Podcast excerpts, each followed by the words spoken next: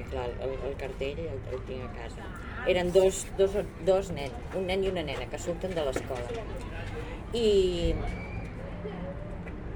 i diu, mira, allà hi ha els meus papes.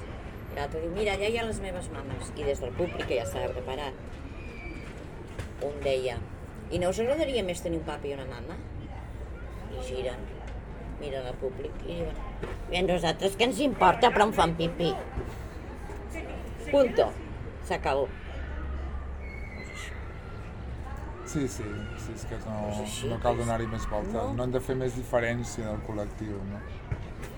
L'únic que sí que és veritat que la mirada l'hem de tenir una mica com passa amb el feminisme, perquè si no llavors sí, perquè hi ha si coses no... que no, Bueno, no tenim en compte. Sí, No? no, no, està clar, el que passa que, bueno...